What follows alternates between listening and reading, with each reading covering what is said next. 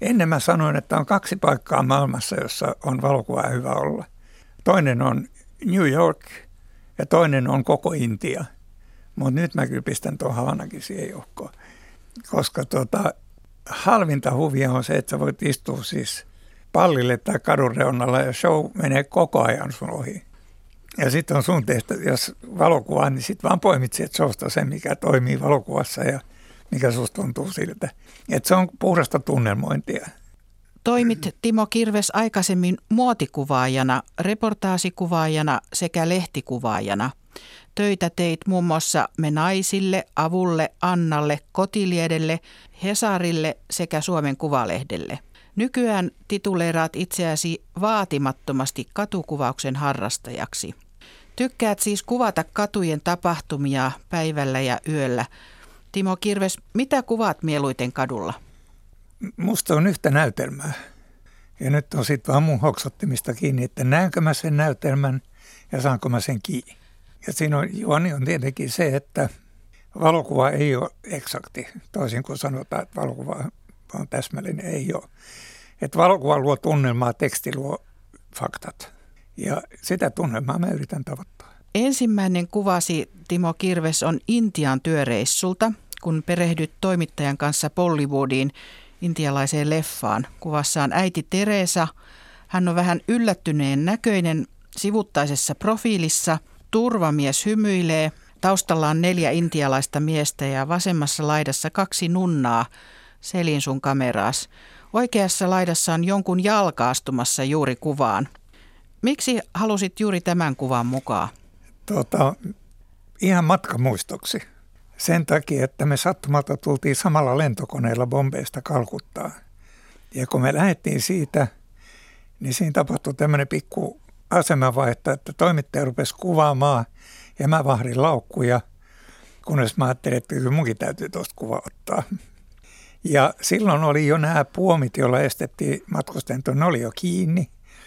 Mutta siinä oli tämä herra, joka on tässä valokuvassa. Mä sanoin, että tässä laukussa on viisi rullaa kuvia Lata Mangeskarista, joka oli siis puoli jumala siellä, tämmöinen laulajatar.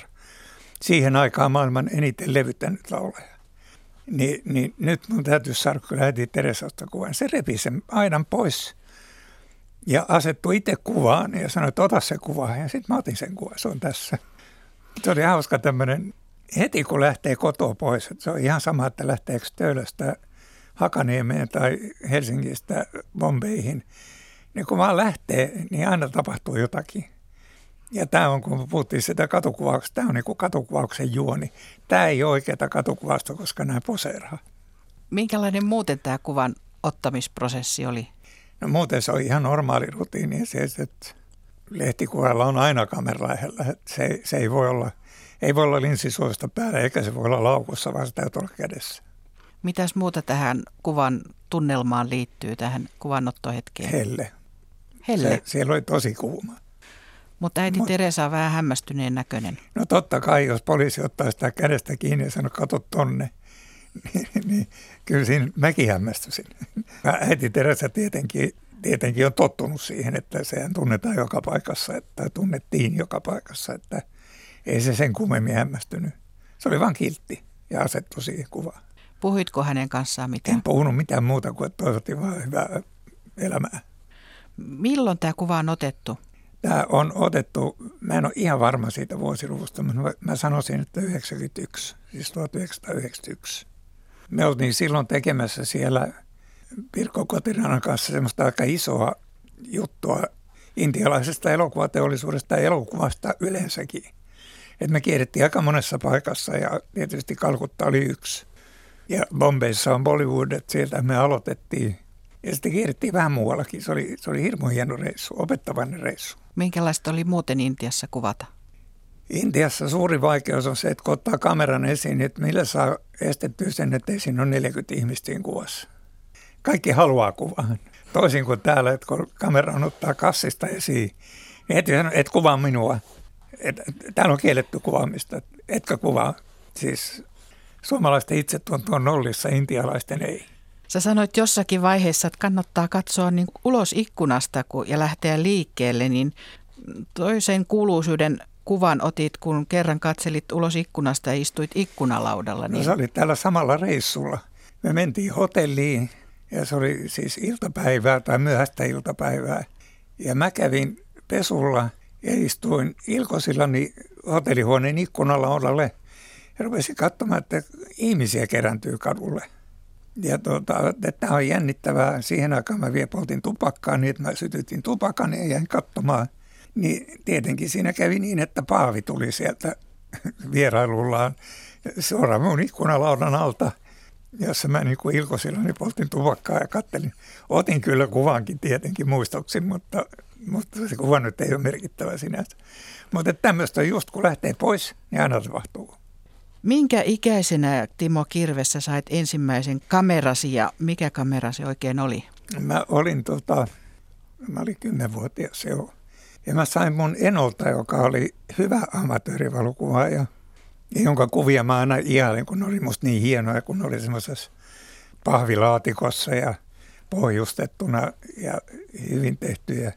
Niin mä aina ihailin niitä, niin hän antoi, mun eno antoi mulle, kun mä pääsin oppikouluun, niin ensimmäisen kameran, joka tietenkin vuosi oli 50, että se kamera oli tämmöinen Kodaki Browni laatikkokamera, jonkalainen, samanlainen mulla on vieläkin jäljellä, tosin se alkuperäinen on hävinnyt, mutta mulla on muistona tämä samanlainen kamera. Ja, ja sitten mä tietysti aloin kuvata. Ja meidän talossa oli kemikaalikauppa, jossa sai kuvat kehitettyä. Ja se oli aina jännittävä paikka, kun lähti katsoa, että mitä oli nyt ja mä olin vähän tyytymätön, että ei niistä tullut ihan semmoisia kuin mitä mä näin niin kuin lehdissä ja kirjoissa, että ei tullut ihan semmoisia.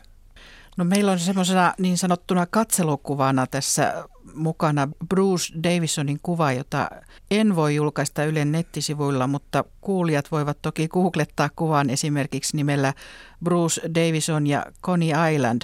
Tämä amerikkalaisen valokuvaajan Davisonin toiminnallinen mustavalkoinen kuva on vuodelta 50 yhdeksän. Kuvassa on nuori nainen Keti peilaa itseään tupakka-automaatin peilin edessä ja mies käärii hihojaan. Näyttää hauiksia. Näyttää hauiksia. No. Taustalla on kaksi uimapukuista naista, kävelee poispäin ja vasemmassa suunnassa niin kävelee sortseissa ja sandelaissa nainen kuvaan. Sitten siellä näkyy jotenkin vasemmassa laidassa on vielä varjossa olevat kasvot. Kerroit, että tämä kuva inspiroi sinua niin paljon, että halusit valokuvaajaksi. Mitä erityistä tässä kuvassa on? Mä haluan, että te katsotte sitä kuvaa, koska sitä on vaikea selittää, että, mutta se on, siinä on niin sen valokuvauksen, josta mä itse tykkään ja jota mä yritän opetella vieläkin, niin on, on tämmöinen niin kuin tilanteen havainnointi ja sen, siinä on niin kuin näytelmä – Siihen voi itse kukin keksiä lisää sisältöä, mutta se kyllä kertoo tarpeeksi, että siitä saa hyvän tarinan itselleen. Ja sitten toinen juttu on se, että kun juuri nämä takana kävelevät hahmot, joka on yksi niitä tärkeimpiä juttuja, on mun mielestä valokuvaajalla aina, että katsoo, mitä siellä takana tapahtuu. Yleensä puhutaan siitä, että pitää katsoa, että tausta on ehjä. Mä oon eri mieltä. Siis se on pääasia, että siellä tapahtuu jotain, joka liittyy siihen, mitä mä oon nyt kuvaamassa koska se yleensä se vahvistaa sitä tunnelmaa, ja niin kuin tässäkin. Miten sinusta Timo Kirves tuli valokuvaaja? Mä aloitin just näihin aikoihin, kun mä tämän kuvan näin. Mulla oli luokkatoveri ja hyvä ystävä, joka isä tilasi kotiin lehtiä, kaiken näköisiä lehtiä, joissa siellä oli mukana Life ja Look. Ja Life oli musta niin pompöösiä ja isolla rahalla tehdyn näköistä, että mä, jotenkin se Look sopi mulle paremmin. Ja mä ajattelin, että tuohon pitäisi nyt yrittää pyrkiä. Mutta mä myöskin soitin silloin. Ja se oli aika, jolloin jats oli kova juttu täällä Suomessa, ainakin kaupungeissa. Ja tuota, niin mehän soitettiin jo kouluaikana koulubändillä, jota veti Heikki Sarmanto, josta tulikin sitten muusikko ja säveltäjä.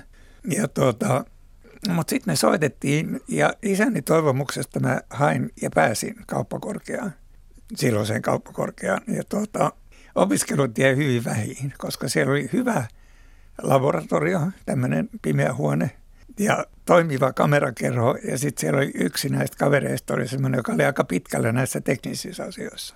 Muut meni luennoille, niin mä menin sinne, koska mä ajattelin, että täällä mulla on hyvä harjoitella, että tässä on hyvä aikaa nyt harjoitella kuvan tekoa.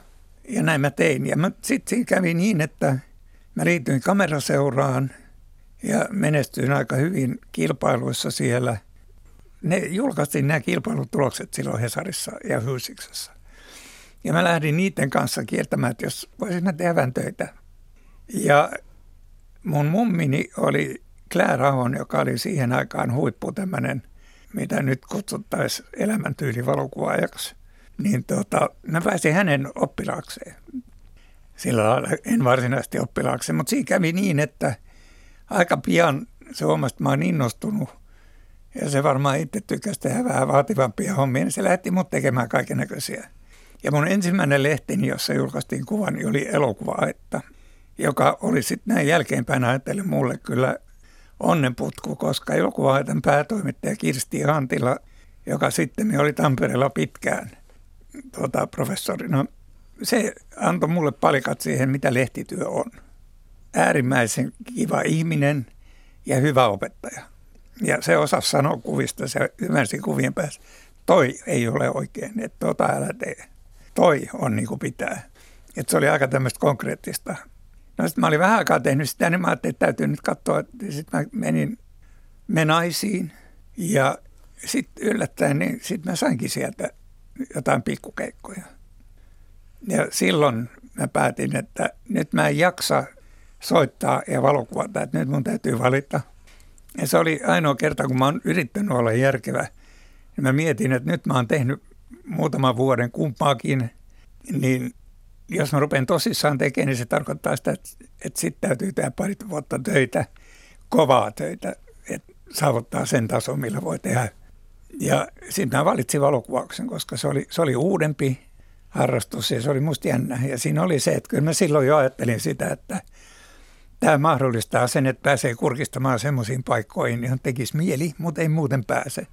Ja se on säilynyt sitten tässä niin kuin vuosikymmenten varrella sillä lailla, että nämä työkeikathan on nopeita, eikä semmoisia, että siinä tutustus maihin tai kulttuureihin, mutta hyvä puoli on se, että siitä jää, mihin pitää mennä sitten, kun on aikaa ja mahdollisuus. Minkälaista itsekkyyttä ja semmoista oman tilan ja ajan ottamista sun ammatti on vaatinut sulta? Kyllä se tietenkin vaatii, koska tuota, kuvatessa pitää pitää huoli siitä, että on mukana. Ja sitten varsinkin, kun siihen aikaan tehtiin vielä pimiössä työt, niin se on yksinäisen ihmisen puuhaa ja siellä ollaan yökaupalla. Ja mulla meni ensimmäinen avioliitto kaatu siihen. Mutta vieläkin nyt on kulunut siitä 60 vuotta – niin kyllä se on musta vieläkin, mä valitsin oikein. No Anna-lehti perustettiin 63 ja aloitit Joo. siellä valokuvaajana. Joo. Minkälaista aikaa se oli? No se oli taas, oli, niin kuin, se oli sillä lailla jännä tilanne, että kesällä niin päätoimittaja Kirsti Lyytikäinen joutui kolariin. Et silloin kun lehteä ruvettiin tekemään, niin hän oli vielä sairaalassa ja tota, ilmestyi sitten vasta niin, että me oltiin jo – Mä en, tiedä, mä en muista kuinka monta numeroa me oltiin jo tehty niin kuin siinä ennen kuin hän tuli paikalle. Mutta silloinkin sattui sillä lailla, että mulla on tuuria ollut siinä, että silloin sattui olemaan toimituspäällikkönä Juha Tanttu, joka oli siis mestarillinen neuvoja, opettaja, johdattaja. Ja sitten tuli Kirsti, ja Kirsti Lyytikäinen kuuluu myös näihin mun elämäni hienoihin naisiin, jotka oli loistavia esimiehiä – ja, ja tota, pystyi aika paljon neuvoon kaiken näköisiä asioita. No entäs sitten vuonna 1966 ja 67 sä olit muoti Sorjan vakituinen kuvaaja. Joo. Se oli tämmöinen suomalainen muotiin ja kaudeuden hoitoon erikoistunut aikakauslehti ja sitten myöhemmin siirrytkin toisiin naisten lehtiin. Niin kerro jostakin tämmöisestä kuvauskeikasta, joka on jäänyt sulle mieleen siltä ajalta. Muotikuvaus ei ollut semmoista kuin nyt, että on, on stylerit ja kampaajat ja kaikki mukana – ei, me oltiin yleensä sille, että joko me oltiin mallin kanssa kahden, taikka toimittaja oli mukana. Mä aina halusin toimittajan mukaan sen takia, että mä en jaksanut keskittyä kaikkiin ryppyihin ja tämmöisiä. Mä ajattelin vaan kuvaa. Ja tota, ne sitten tarkisti tämmöisiä asioita. Mutta hurjin reissu ehkä oli sillä lailla, että me lähdettiin toimittajan ja, ja sitten Irja Jorminaisen, joka oli malli. Me lähdettiin seuramatkalla Kairoon kuvaamaan vaatteita – sitten siinä kävi niin, että toimittaja hävisi ja meillä oli viikon reissu ja meillä oli aika paljon tavaraa kuvattavana. Ja sitten kun me oltiin muutama päivä katteltu Irjan kanssa, että mitähän tästä tulee, niin me päätettiin, että me ruvetaan tekemään itse. Ja yhden mun isäni tuttavan kautta me päästiin merenrannalle kuvaamaan vähän huimapukuja. Ja sitten me omin vain, lähdettiin vaan kaupungille kuvaamaan. Ja se oli kyllä kiva. Siitä on vaan hirmu vähän säilynyt kuvia, muita kuin mitä lehdessä on ollut. Mutta kun me kuljettiin siellä basareissa ja pitkin ja mun olisi pitänyt kuvata näiden basarikauppiaiden naamat, kun tämmöinen vaalea kaunis nuori nainen tulee ja vaihtaa vaatteita heidän takahuoneessa. Ja me tehtiin tämä ja sitten päivää ennen kuin meidän piti lähteä pois, niin ilmestyy semmoinen, miten mä sanoisin, eläneen näköinen toimittaja, joka haukkui meidät pataluhaksi, että me ollaan mennyt tekemään omin päin tämmöisiä. Ja se on ainoa kerta, jolloin mä oon oikeasti tulistunut, kun mä sanoin, että jos ei olisi tehty tätä, niin meillä olisi kaikilla liian paljon selitettävää kotona. No 70-luvun lopussa Timo Kirvessä siirryit Suomen Kuvalehteen friikuvaajaksi. Minkälaista työtä oli lehtikuvaus, jota teit Suomen Kuvalehdissä? Tuota, mä olin sitä edelsi se, että mä olin tämän hyvän ajan ja iloisen elämän jäljiltä maksamassa velkojani mainostoimistossa mainostoimiston kuvaajana. Et mulla meni 70-luvun alkupuoli siinä, tai oikeastaan koko 70-luku. Ja sitten mä sain yhteistyökyvyttömänä potkut ja sitten piti keksiä, että mitä nyt. Ja mä heti ajattelin, että takaisin lehtiin. Se oli niin kuin ilman muuta selvää. Ja mä kiersin vähän toimituksia ja 70-luku oli sillä lailla niin kuin jähmettyneisyyden aikaa, että kaikissa paikoissa, mihin mä menin, niin mut toivottiin tervetulleeksi, että tässä ei ole kymmenen vuoteen tapahtunut mitään. Niin, että mulla sitten kyllä alkoi näyttää siltä, että tästä voi tulla ihan töitä. Ja yksi tuota, tämmöinen oli sitten Suomen Kuvalehti, jossa päätoimittaja niin kuin koe duuniksi antoi meille matkan, jolla me mentiin Inariin semmoisen tunnetun luontoystävän ja kullankaivajan Pellervo Kankaisen hautajaisiin. Otetaan tämä tuota, toinen kuva joo. tähän. Se liittyy juuri tähän. Joo. Toinen kuva tosiaan niin on, joo, niin se on huikea mustavalkoinen kuva arkunkantajista. Joo. Sä oot ottanut sen vuonna 80. Joo, kyllä. Se oli tota, semmoinen Pellervo-kankainen joka oli etelästä kotoisin, mutta se oli tämmöinen, mä luulen, että ensimmäinen tämmöinen luontoaktivisti myöskin, paitsi että hän oli kullankaivaja. Siis legenda kullankaivajien piirissä. Niitä on muutama semmoisia, jotka vieläkin tunnetaan nimeltä ainakin. Ja tässä niitä on nyt iso rivi nyt. Siinä on Pelvokankainen on arkossa, mutta sitten siinä on näitä tunnettuja legendaarisia kullankaivajia, nämä arkunkantajat. Ja tällä kuvalla mä oikeastaan, mä itse ajattelin, että mä sain tämän freelance-sopimuksen Suomen Kuvalehden kanssa. Kerro vielä tästä se, kuvan tunnelmasta, minkälainen? No te voitte kuvitella siis, jos joku on käynyt lappalaisessa mäntymetsässä ja haistellut miltä se haisee, ja kun se yhdistetään tämmöisen legendan hautajaisiin, niin siinä on vaikea pidättää valokuvaajakin pokkaansa. Ja tuo kuva on kyllä sillä lailla – tänä päivänä oikeastaan jo niin kuin historiaa, että siinä on niin moni näistä legendoista nyt mukana. Tämä on mustavalkoinen kuva, niin minkälainen merkitys mustavalkokuvauksella on ollut sulle? Värikuvaus oli, se kävi kyllä tietenkin. Pakkohan se oli, kun pyydettiin, mutta mä olin kyllä leimallisesti mustavalkokuvaaja sen takia, että sen aikaiset värifilmit ei antanut oikein mahdollisuuksia semmoisen työhön, mitä me tehtiin, että valot vaihtelee koko ajan. Ei mitään kontrollia siis eri valolähteiden kanssa. Että se oli todella vaikeaa. Ja, ja tuota, ne, jotka teki rauhallisemmin sitä, niin niillä oli aina mahdollisuus kuvata jossakin, ottaa koekuvat ja sitten suorattaa se veri oikeaksi. Meillä sitä ei ollut. Ja tuota, senpä takia niin mä en tykännyt värikuvauksesta, että se mustavalkoinen oli se oli se juttu, millä mä aloitin ja sillä mä koko 60-luvun, 70- ja vielä 80-luvunkin oikeastaan pelasin. Että mä pitkin hampain teen väritöitä, koska mä en tykännyt, kun mä, mulla ei ole, mä en saa sitä hallintaa.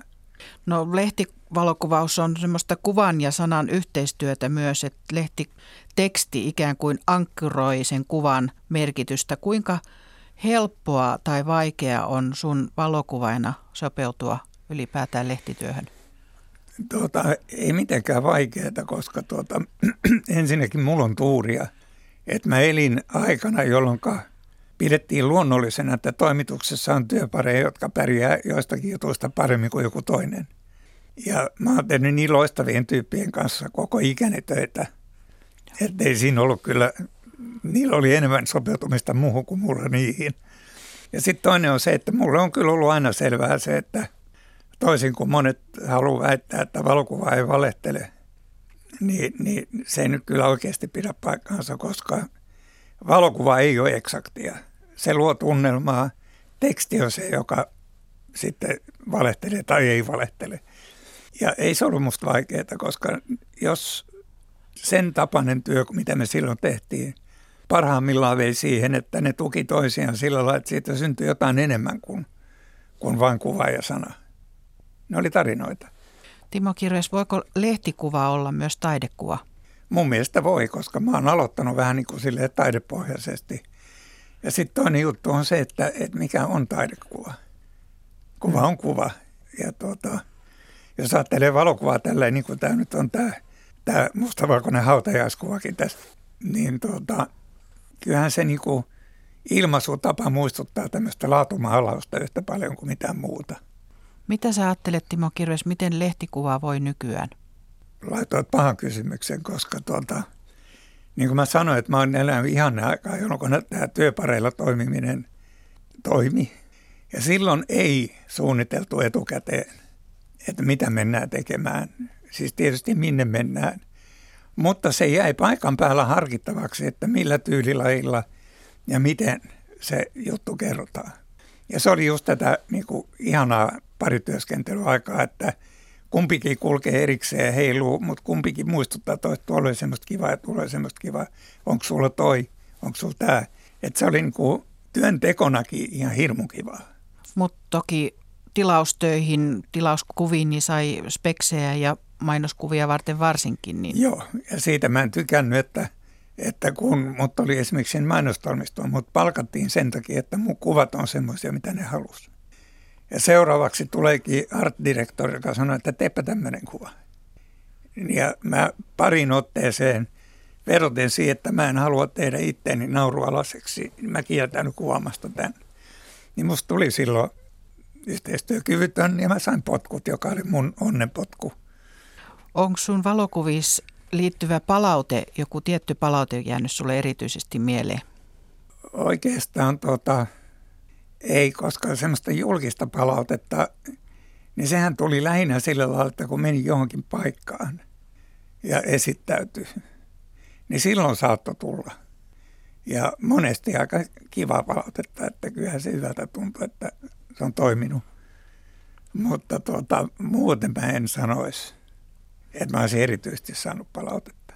Mitä sä ajattelet, minkälainen on valokuvaajan status nykyään? Mä en tiedä. Mutta tota, vähän mulla on semmoinen epäilys, että nyt kun tärkeintä maailmassa näyttää olevan Instagramin varpaat hiekalle ja kissakuvat, se on vähän tarttunut kyllä tähän kaupalliseenkin maailmaan tai lehtimaailmaan. Joka, tota, ja mä tarkoitan sitä lähinnä sillä, että, että sen sorttinen keskittyminen, mitä, mitä me harjoiteltiin, kun me silloin kulta-aikana, niin tota, se on vähän hävinnyt. Ja sitten siinä on tullut ihan organisatorisesti uusia kerroksia toimituksiin, jotka mieluummin suunnittelee valmiiksi ja sanoo, että menkää ja toteuttakaa tämä, kuin se, että menkää ja katsokaa mitä siellä on ja tuokaa mukana. Et sillä lailla se on kyllä varmasti, mutta, mutta mä oon ollut nyt kymmenen vuotta jo pois. En mä uskalla sanoa, mikä tällä päivänä on tilanne. Mutta varmasti vaikea. Kolmas kuva on jälleen tämmöinen harvinaisuus. Kuvassa on Jean Sibelius, jonka tyttären tyttären poika olet. Sibelius pitää kättään veljesi Arvin pellavapäisellä päälailla. Harmillista, että sinä et itse ole kuvassa. Kuva on otettu Ainolan pihalla ja kuvaaja on Jusuf Kars, Joo. joka tuli tunnetuksi nimenomaan merkkihenkilöiden kuvista. Kun sä katsot tuota kuvaa, missä on sun veljes Jean Sibeliuksen kanssa, niin mitä sä ajattelet tuosta kuvasta? No musta on hieno muisto sen takia, että kyllä mä muistan, että mä silloin nuorempana mä ihailin niitä Karsin kuvia. Mä en tiedä, mistä se löytyy tämä dia. Niin tota, että semmoinen löytyy, niin se on musta hieno juttu.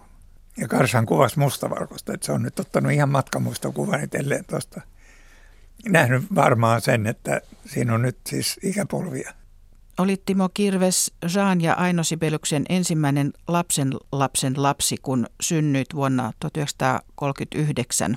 Teitä oli viisi lasta ja sinä olit tosiaan vanhin lapsista, niin vierailit siellä Ainolassa toisinaan, niin minkälainen Jean Sibelius oli lapsen silmin? No mun kuva oli se, että hän piti lapsista. Hirmu ystävällinen ja semmoinen rauhallinen ja mulla on siis hyvä kuva kyllä. Me tehtiin kouluaikana mun luokkakavereiden kanssa, me tehtiin pyöräretkiä Helsingistä sinne. Me paineltiin fillarilla, siinä oli siis useimmiten mukana oli Heikki Sarmanto, Lajos Garam ja minä ja sitten Mä en muista, oliko, oli varmaan muitakin, mutta nämä mä muistan, koska oli muutenkin tekemisissä. Niin me pyöräiltiin sinne, niin kyllä meitä aina otettiin vastaan, niin kuin hyvillä mieli vastaan. Että kyllä se, mä luulen, että se tykkäsi, hän tykkäsi ihmisistä, nuorista ihmisistä. Minkälainen se Ainola oli? Mitä asioita tai esineitä sä muistat Ainolasta? No Ainolassa nyt on ihan selvää, että kaikki, jotka silloin kävi, niin se oli sikarin tuoksu, koska se oli kyllä hyvä. Ja sitten me oltiin muutama kesä siellä Suvirannassa siinä ihan naapurissani kesää. Ja me kalastettiin katiskolla suutareita, jota me aina välillä kiikutettiin Ainolaan. Ja Ainolla nämä hyvät hengettäret, Aino ja Hellu, niin ne otti ne mielellään vastaan ja palkitsi meidät tietenkin jollain pikkuherkulla, mutta ennen kaikkea ankarasti säännöstellen ja valikoidusti tyhjillä sikarilaatikoilla. Että ne oli, ne oli niin kuin meidän voitonmerkkejä. Kuka siis laittoi ruokaa siellä Ainolassa? Mä luulen, että Helmi Vainikainen, Hellu, me kutsuttiin Helluksi, niin hän oli ruoanlaittaja ja Aino, Aino Kari oli sitten taas tämmöinen hovimestari, tai miskä sitä sanoisi. Mitäs asioita te teitte yhdessä sitten Aino ja Saansi Peliuksen kanssa? Ei me niin kauheasti tehty, että saatettiin käydä kävelyllä joskus vanha mummi taas sen kanssa, niin me juteltiin paljon. Se oli, se oli kivaa, koska me juteltiin. Ja silloin me istuttiin siellä Ainolan kirjastossa, jossa pappa poltti sikaria nurkassa ja vanha mummi sitten taas pelasi pasianssia ja jutteli. Että se oli semmoista lepposaa. Mitä, ei mitään hirveän urheilullista. Minkälainen se Ainolan luonto siinä talon ympäristössä oli? Nyt mun mielestä ei poikkea mitenkään mistä tahansa tämmöisestä maaseudun metsästä, metsikkö, vähän kukkulainen, mutta tota, se mikä siellä oli, niin se oli tietysti puutarha, koska se oli vanha mummin niin kuin silmäterä. Siellä oli kaikki herkkuja, siellä oli isot tomattihuone ja sen mä muistan kerran, että sanoin, että nyt, nyt saat ottaa siis sen, minkä sä haluat tomaatti. Mä otin tietysti isoimman ja kauneimman, niin se, joo, annapas tänne, jos ottaisit tuon ja tota, no sitten mä otin sen, hyvälle sekin maistuu. No entäs Pappa Sibeliuksen piano, soititko koskaan sitä? En. Siihen ei mun käsittääkseni saanut koskea. Entäs mitä Sibelius tuumas, kun sä rupesit soittaa jatsia? Se oli vähän semmoinen, että saattoi olla, että osa vanhoille semmoista suvusta tykkäsi, että ei hyvä juttu ollenkaan. Mutta se kaikki nurina loppui siihen, kun hän kerran sanoi ääneen, mä olin paikalla – ei ole mitään väliä, mitä lajia soittaa, kun hän tekee sen tosissaan. Hän itse kuunteli salaajatsia siellä. Oli kiinnostunut näistä isoista jatsorkestereista todennäköisesti siksi, että tämmöinen soinnuttaminen ja soinnun kuljettaminen jatsissa on niin erilaista kuin klassisessa, että hän kuunteli sitä ihan niin kuin uteliaisuutta.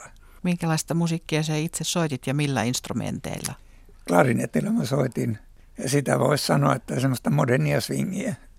Sä olit tehnyt jo valokuvausta ja ottanut valokuvia siihen aikaan, kun kävit Ainolassa, niin mitä sitten Aino ja Jean Sibelius sanoivat valokuvauksesta? Ei mitään, ne tykkäs. Mä nimittäin olen kuvannut vanha mummia ja, ja siellä Ainolassa muutenkin jo 60-luvulla. Niin pikemminkin ne tykkäs, kun oli vastaan.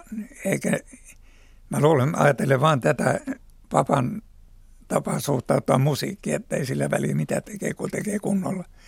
Niin mä luulen, että se koski myöskin tämmöisiä asioita. Siellä ei kategorisoitu sitä, että onko joku ammatti tai työ parempi kuin joku toinen. Kun Jean Sibelius kuoli syyskuussa vuonna 1957, sä täytit juuri 18 vuotta. Mitä sä muistat näistä hautajaisista? Kyllä mä muistan sen sillä lailla, että, että tietysti me oltiin kirkossa ja sitten me ajettiin autosattuessa sinne. Ja siinä ensin alkupäässä, niin siellä oli sitten lähimmät. Et me tultiin vähän taempana ja me tultiin isän virka-autolla, jossa auton kuljettajan suurin huoli oli siinä, että kun piti ajaa hiljaa ja oli täyslasti, niin moottori alkoi kiehua. Et se oli aika jännä matka, että kiehuuko vai eikö kiehu. Et välillä meillä oli siis kaikki lämmityslaitteet täysillä, vaikka silloin ei ollut kylmä. Niin tota, meillä oli siellä hiki siellä autossa, kun pelättiin, että se toppaa kesken kulkuen. Tänään on kuuden kuvan vieraana katukuvausta harrastava Timo Kirves. Hän kuvaa persoonallisia kuvia, jotka imaisevat mukaansa. Timo Kirveksen valokuvat löytyvät osoitteesta yle.fi kautta kuusi kuvaa. Neljännessä kuvassa on Saara Soisalo ja Mitja Tuurala, kaksi suomalaista muusikkoa. Mustavalkoisessa kuvassa aurinkolasit silmillä. Minkälainen kuva on kyseessä? Tämä tuota, on 80-luvun sitä aikaa, jolloin tämmöinen sen aikainen tyylitietoisuus oli huipussaan. Ja Saara ja Mitja molemmat oli tämmöisiä edelläkävijöitä. Niin tämä nyt on lähinnä tämmöinen kuva persoonista ja persoonien asusta – ne on, molemmat on mun kavereita, että, että siinä ei ollut sillä mitään vaikeaa. Mä vaan sanoin, että kun näin ne, että me satuttiin samaan paikkaan, mä sanoin, että nyt mä otan teistä kuvan. Ja sitten mä otin. Minkälaista rekvisiittaa tässä Saara Soisalon ja Mitja Tuuralan kuvassa on mukana? No musta piti olla. Ja sitten toi Mitja Fetsi on tietenkin semmoinen, joka kuuluu. Ja sitten toi tuommoinen vähän niin kuin 50-luvun, 40-luvun, 50-luvun leffakampausta muistuttava kampaus tuossa saaran päässä ja tietenkin aurinkolasit. Jos mietitään henkilökuvaa ja henkilöreportaasia, niin paljonko henkilöä kannattaa tuntea ennen kuin voi ottaa henkilökuvan? Kuitenkin suurin osa mun henkilökuvista ei ole tämmöisiä, niin kuin, käykääpäs tuohon, niin mä otan teistä kuvan. Vaan ne on semmoisia, että mä seuraan tilannetta. Että ne on en, yhtä paljon niin kuin valokuva valokuvaa kuin henkilökuvaa. Tai henkilökuva ei ole, mutta ei muotokuvaa. Ja niistä mä yhäkin tykkään, että ei, ei musta välttämättä ole, ei siinä ole mitään eroa. Molemmissa on se, että täytyy vähän rakastua ja sitten pitää keskittyä. Kyllä se siitä. Timo Kirves, sä käytät harvoin muuta valoa kuin luonnonvaloa tai vallitsevaa valoa, niin minkälainen valo tässä neljännessä no, kuvassa on? Se on, se on ihan puhdas tämmöinen se on ihan auringonvalo. Se on, oli ja on vieläkin semmoinen vähän vaikeasti hallittava valo, mutta se on sitten, kun se sattuu osumaan kohdalleen, niin se on kyllä hieno. Ja niitä on semmoisia, jotka osaa käyttää sitä niin kuin loisteliasti hyväkseen, ja mä en, mä en ole koskaan oikein auringonkasperi. Sitten kun mennään yökerhoon, niin se on mun valo. No mutta jos toimittaja on järjestänyt taas kuvauspaikan, niin mitä asioita sä haluat, että kuvattavan ympäristössä on, jos on kyseessä tämmöinen henkilökuva? Tota, jos se on mahdollista ja tarpeellista, niin mä otan ne sitten erikseen käsittelyyn sen jälkeen, kun haastattelu on ohi. Yleensä mä oon tehnyt kyllä aina niin kuin haastattelu aikana, lähes kaikki. Mutta sitten jos on tai sillä, että on ihan mahdoton paikka, niin sitten mä otan kyllä erikseen. Mutta mainoskuvaajana sä oot kuitenkin tehnyt tietynlaisia poserauskuviakin mm. silloin aikoinaan, niin miten sä ohjaat kuvattavan kohteena olevaa henkilöä? Mihin sä kiinnität huomiota? Käsiin, No yleensä mä kuitenkin näen sen niin kuin suurimman vaivan siinä, että mä yritän saada tämän mallin kuvittelemaan tilanne semmoiseksi, mikä sen pitäisi olla. Että se ikään kuin rakentaa itselleen, silloin se rakentaa myöskin kaikki ilmeet ja tämmöiset. Ja sitten ei tarvitse korjata mitään muuta kuin, että jos se on ihan mahdoton käsiasento tai sormi nenässä tai muuta, niin ne korjataan. Mutta mahdollisimman vähän, koska mä, mä oon ammatti, jopa ammatti mallitkin, ne tykkää siitä, että ne saa olla niin kuin omillaan. Ja siinä se kuvakin onnistuu. Entäs sitten, jos asiakas tilaa itsestään muotokuvan, niin onko se lehtikuvan vastakohta? Mm, no ei se vastakohta ole, mutta, mutta se on kuitenkin eri juttu, koska silloin yleensä sen tarkoitus on joku muu kuin kertoa, että minkälainen tämä ihminen on. Se se on just sillä tylsää, että siinä vaan näyttää, minkä näköinen se on. Mutta kun ihminen tekee jotakin tai puhuu, tekee jotain, niin kuin ei, ei poseeraa, niin mun mielestä siitä ihmisestä saa niin kuin oikeamman kuvan niin, että kuvaa sitä liikettä ja menoa ja meininkiä. Mutta se on makuasia. Toista tykkää tehdä poserattuja muotokuvia, ei tekee ja tarvitseekin tehdä jossakin tapauksessa, mutta, mutta se ei oikein mun laji. Viidennessä kuvassa on tämmöinen tilannekuva. Se on havanalaisessa baarissa otettu kadulle päin otettu kuva, jossa on niin kuin kuusi baarin asiakasta joko selkäkameraan päin tai sivuttaisessa profiilissa. Kuva on vuodelta 2017. Mitä sä haluat kertoa tällä kuvalla? Mä tykkään väreistä ja mä tykkään interiöreistä ja tässä nyt on molempaa. Ja sitten siellä on vielä ihmisiä just sopivissa paikoissa. Ja se ihmiset sopivissa paikoissa, se on yksi näitä, joka on se suurinta harjoittelua vaativa homma. Se on se, että malta mielessä. Kun löydät hyvän paikan, istu alas ja odota, kunnes kaikki on kohdalla ja sitten vasta teet jotain. Etkä rupea heti riehumaan kameralla ja joo, mä otan tästä kuvia, koska siitä ei tule. Tämä on nyt semmoinen – mun omaa henkilökohtaista tunnemointia. Ja yhden sortin katukuvasta tämäkin on.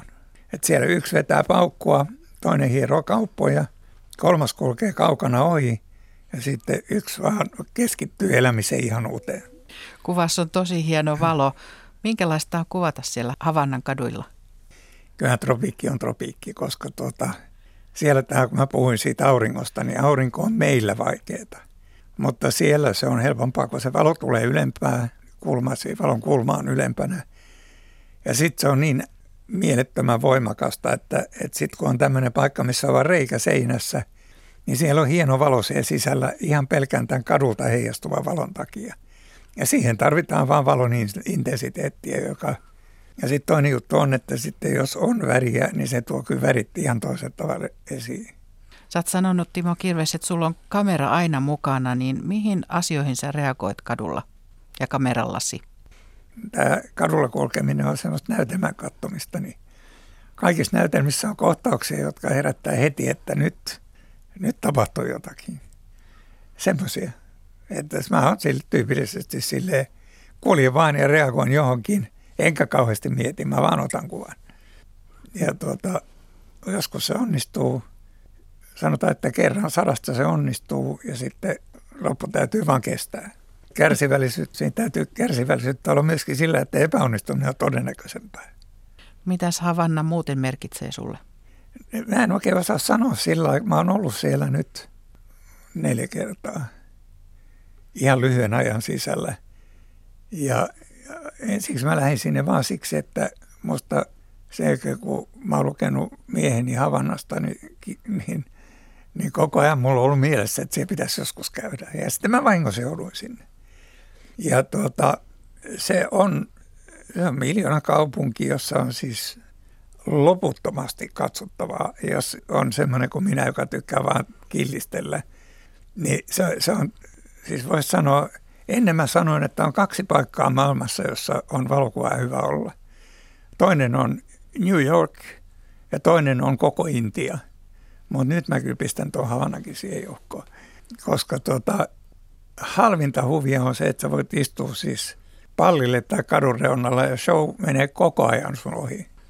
Ja sitten on sun tehtä, jos valokuva, niin sitten vaan poimit sieltä showsta sen, mikä toimii valokuvassa ja mikä susta tuntuu siltä.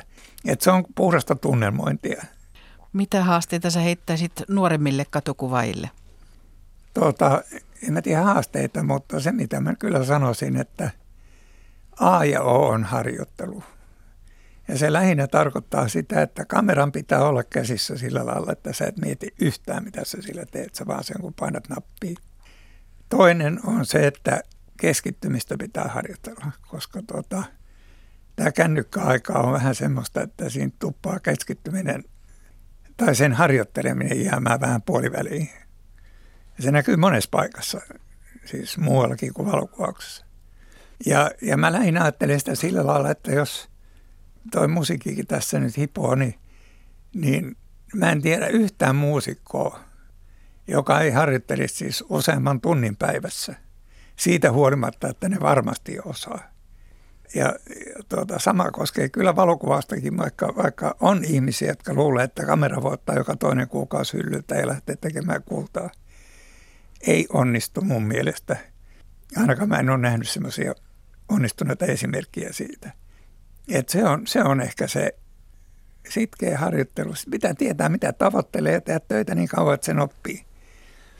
Et jos nyt ajattelet, että sulla on hieno biisi, mutta sitten sä et osaakaan soittaa sitä, kun et ole harjoitellut tarpeeksi, niin se hieno biisi ei ole niin hieno biisi. Ja tämä elämä on aika hieno biisi, että sitä on hyvä harjoitella, että siitä saa kiinni jotain. Timo Kirves, opetit jossakin vaiheessa digikuvausta ja kuvan käsittelyä myös, niin minkälaista oli opettaa muita? Se on kyllä, se on aika vaikeaa, koska mä en ole kuitenkaan pedagogi sillä lailla koulutettu, mutta – sitten taas, että kun on ihmisiä, jotka sitten selvästi saa jotain, niin onhan sitä kyllä riemukasta katsoa. Ja niitä on, niitä on näitä nuoria, nyt mä olen jo kymmenen vuotta pois sieltä, mutta sen aikaisia nuoria, niin aina välillä tulee kadulla vastaan, niin kyllä ne vielä tervehtii ja muistelee menneitä, että sikäli se on kyllä. Ja sitten siinä oppii itse eniten, kun on pakko niin kuin vähän skarpata, että mitä tässä nyt puhutaan. Kerroit myös, että Vuonna 1969 sä päädyit vahingossa vähän saaristoon, tarkemmin sanoen Jurmoon. Minkälaisia valokuvia sä otat Jurmossa ja saaristossa? No silloin alkuun mä ehkä kuvasin enemmän, mutta sitten se mainostoimiston jälkeen tämä lehtikuvakausi, niin sitten oli vähän sillä, että kun mä olin siellä lomilla, niin mä kyllä pistin sen kameran aika lailla laukkuun sillä, että jos nyt oli semmoista, joka oli tietenkin ihan pakko kuvata, niin mä kuvasin, mutta en sillä riehunut kameran kanssa siellä pusikoissa. Ja sitten toinen juttu on se, että kun mä kuvaan ihmisiä, enkä ole niin kauhean kiinnostunut luontokuvista tai tämmöistä maisemajutuista, niin en mä niin kauhean paljon ole siellä kuvannut. Mutta on kuvannut silleen kuitenkin, että jotain on tallessa. Mitä asioita sä teet sitten saaristossa, kun sä siellä vierailet?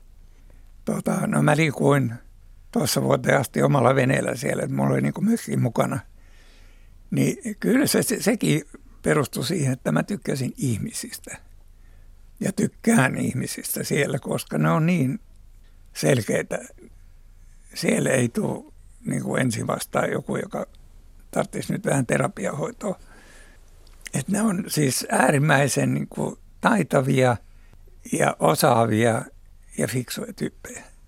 Timo Kirves, nyt me ollaan kuultu viidestä sun valokuvasta, niin mikä voisi olla kuudes kuva, siis semmoinen tulevaisuuden kuva? Mä aloitin sen jo.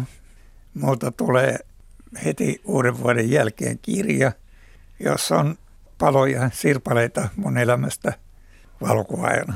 Siis valokuvia valokuvaajan elämästä. Niin ehkä se on se.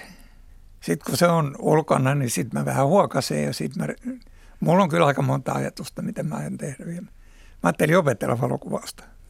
Kerro tarkemmin, mitä sä aiot tehdä? No kun mä alan just hoksata, että miten valokuva oikeasti tehdään. Mulla on semmoinen aavistus siitä. Niin mä aion nyt harjoitella sitä niin, että mä sitten jonain päivänä tapaan sen aavistuksen.